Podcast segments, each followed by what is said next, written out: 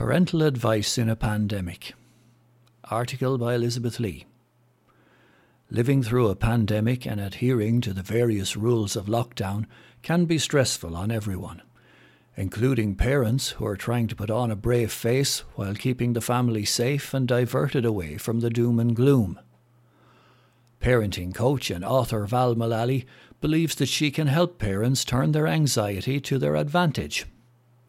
Carlow Library has teamed up with the Life Coach and is hosting a 40-minute webinar where she will give useful tips to parents on how to deal with stress and make it a positive force of energy. The webinar takes place at 10:30 a.m. tomorrow, Wednesday the 2nd of December, and will give participants a chance to reflect on how to create a calmer, happier you and a calmer, happier home. Email library@carlowcoco.ie for details on how to sign up for this webinar. Songwriting Contest on Facebook Show. Popular Facebook show KMFL is hoping to encourage creativity this week with the launch of a songwriters contest. The online show is the brainchild of local man Kevin Byrne and has been going from strength to strength thanks to its mix of special guests and classic tunes. Entries to the songwriting competition can be submitted by video clip to KMFL via Facebook or MP3, emailed to soundadvice@hotmail.com. The closing date for entries is the 31st of December. KMFL is also launching its Christmas radio show this Sunday, the 6th of December at 6 p.m. Their charity partner is Carlow Mental Health Association, while the show is sponsored by Bramley's Jewellers.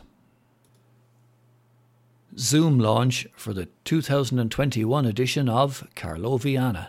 Article by Charlie Keegan. The 2021 edition of Carloviana, the annual journal of the Carlo Historical and Archaeological Society, that's CHAS, will be launched on Zoom this Thursday, the 3rd of December, by Minister of State for Heritage Malcolm Noonan, the Green Party TD for Carlow-Kilkenny. COVID-19 restrictions have brought about the enforced change of format for this year's launch, which will take place by Zoom. Details of the Zoom link will be available on the Society's website, www.carlowhistorical.com. CHAS was established in 1946 as the Old Carlow Society, the OCS. It currently has 235 members and will celebrate its 75th anniversary in 2021. Carloviana was first published in 1947, and the 2021 edition will be its 72nd publication. All previous editions of Carloviana are available to view for free on the CHAS website. This year's offering contains more than 200 pages and is well illustrated with both colour and black and white photographs. It is again edited by John Kelly and his editorial team. Contributors range from academics to local historians, and while the majority are Carlovians, there are also offerings from Waterford, Wexford, Kildare and Cork, as well as France and Canada. In this COVID year, it is a tribute to Carloviana contributors that they have produced such a range of interesting and thought-provoking articles. Themes which jump out include early Christianity in Carlow, local gentry families, the Bunburys, contributed by TV personality and Carlovian Turtle Bunbury, and the Wolseleys in Tullow. Articles on the 1798 rebellion include two first-hand accounts of what happened in Carlow, as well as the complete publication of Thomas Finn's account of the Rising.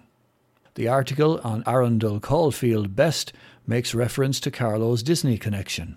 Articles relating to the decade of centenaries, including Nurse Fogarty's service in the Canadian Medical Corps in World War I, two relating to Burrus, one of which outlines connections to Joseph Plunkett and Grace Gifford, the story of Haggardstown in the War of Independence, an overview of the War of Independence in Carlow by Dr. Elaine Callanan of Carlow College, and finally, as befits the year that is in it, there is also an article on patriot Kevin Barry, who also features on the cover of Carloviana and in the article on Haggardstown. In addition, a number of newly published books about Barry are reviewed. Granola freak Aoife turns a labour of love into a thriving business. Article by Suzanne Pender. The quest to find the perfect granola has turned an infatuation into a thriving business for one local lady.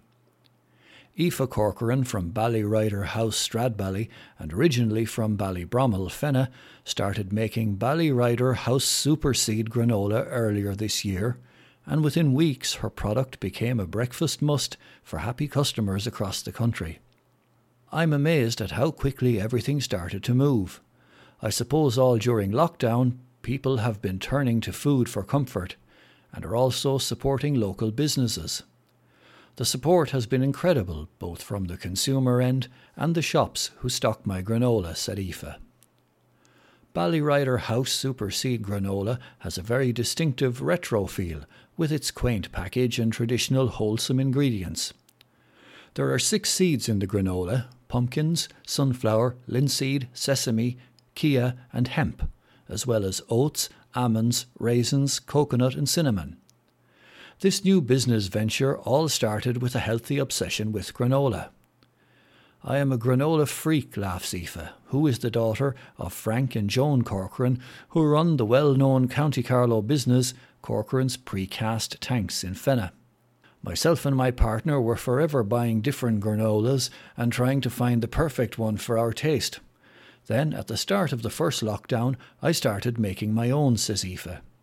The result was Ballyrider House Super Seed Granola, which has stayed pretty much faithful to its very first batch ever since.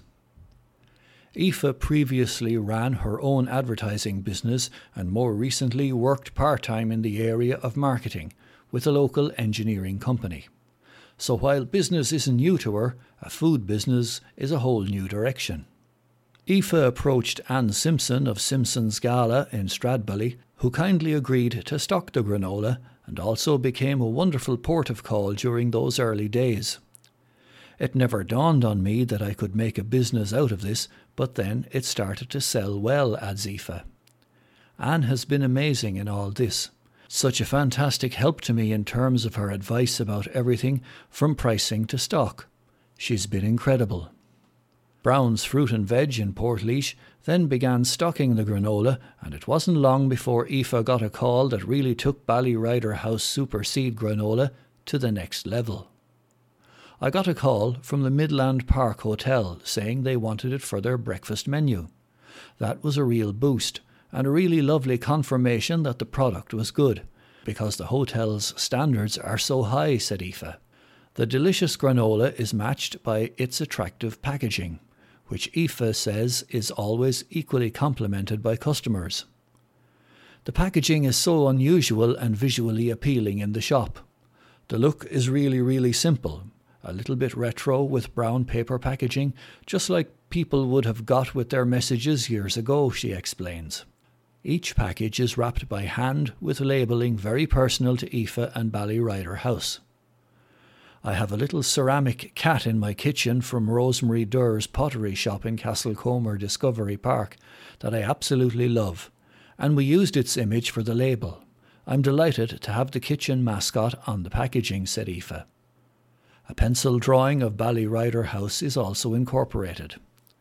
More recently, Aoife has been approached by various outlets and companies to have the granola in their Christmas hampers, so the busy mum is even more happily hectic these days.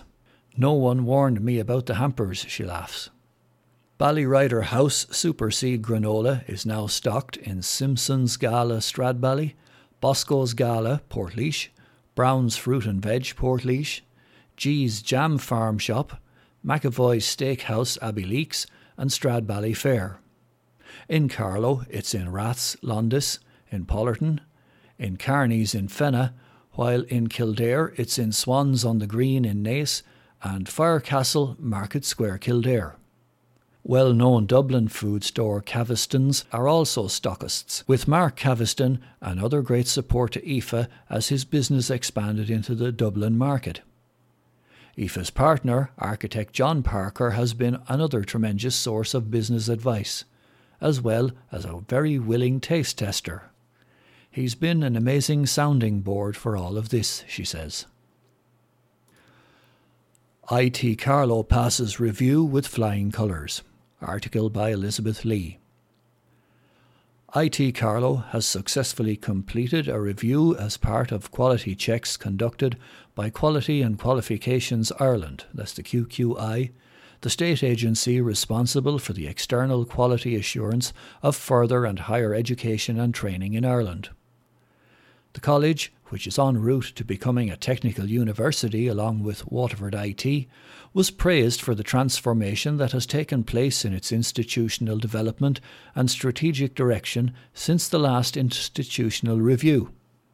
QQI assesses and reports on how effectively all 19 publicly regulated higher education institutions, or HEIs, are maintaining and enhancing quality in education.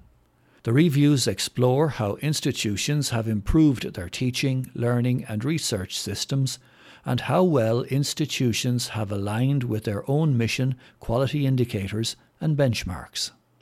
A panel of national and international experts conducted a comprehensive review of the effectiveness of IT Carlow's quality assurance systems, highlighting examples of good practice which were seen to deliver positive benefits for students and staff, and making recommendations on areas for improvement in the coming years.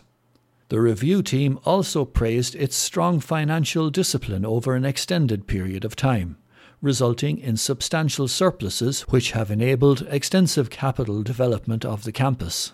The team also found a strong commitment to a culture of quality across the organisation and to student support and engagement. QQI also praised the excellent support provided by IT Carlow to staff interested in engaging in research. However, the expert panel identified certain areas for improvement for the Institute of Technology. It recommended that IT Carlow should strengthen its strategic plan 2019 to 2023 by better defining the key performance indicators to drive it towards becoming a leading European technological university. Among other recommendations, QQI also wanted an anonymous systematic collection of student feedback to be implemented, to collect information on course content, delivery and assessment as part of the annual programme review cycle. Institute of Technology Carlow sincerely thanks all members of the international panel for their expert engagement with the process and their highly constructive feedback and report, said IT Carlow President Dr. Patricia Mulcahy. The Institute gratefully acknowledges the work of the members of the Institutional Reviews Unit in QQI for guiding and supporting Institute of Technology Carlow in completing this review through virtual means in these unprecedented and extraordinary times.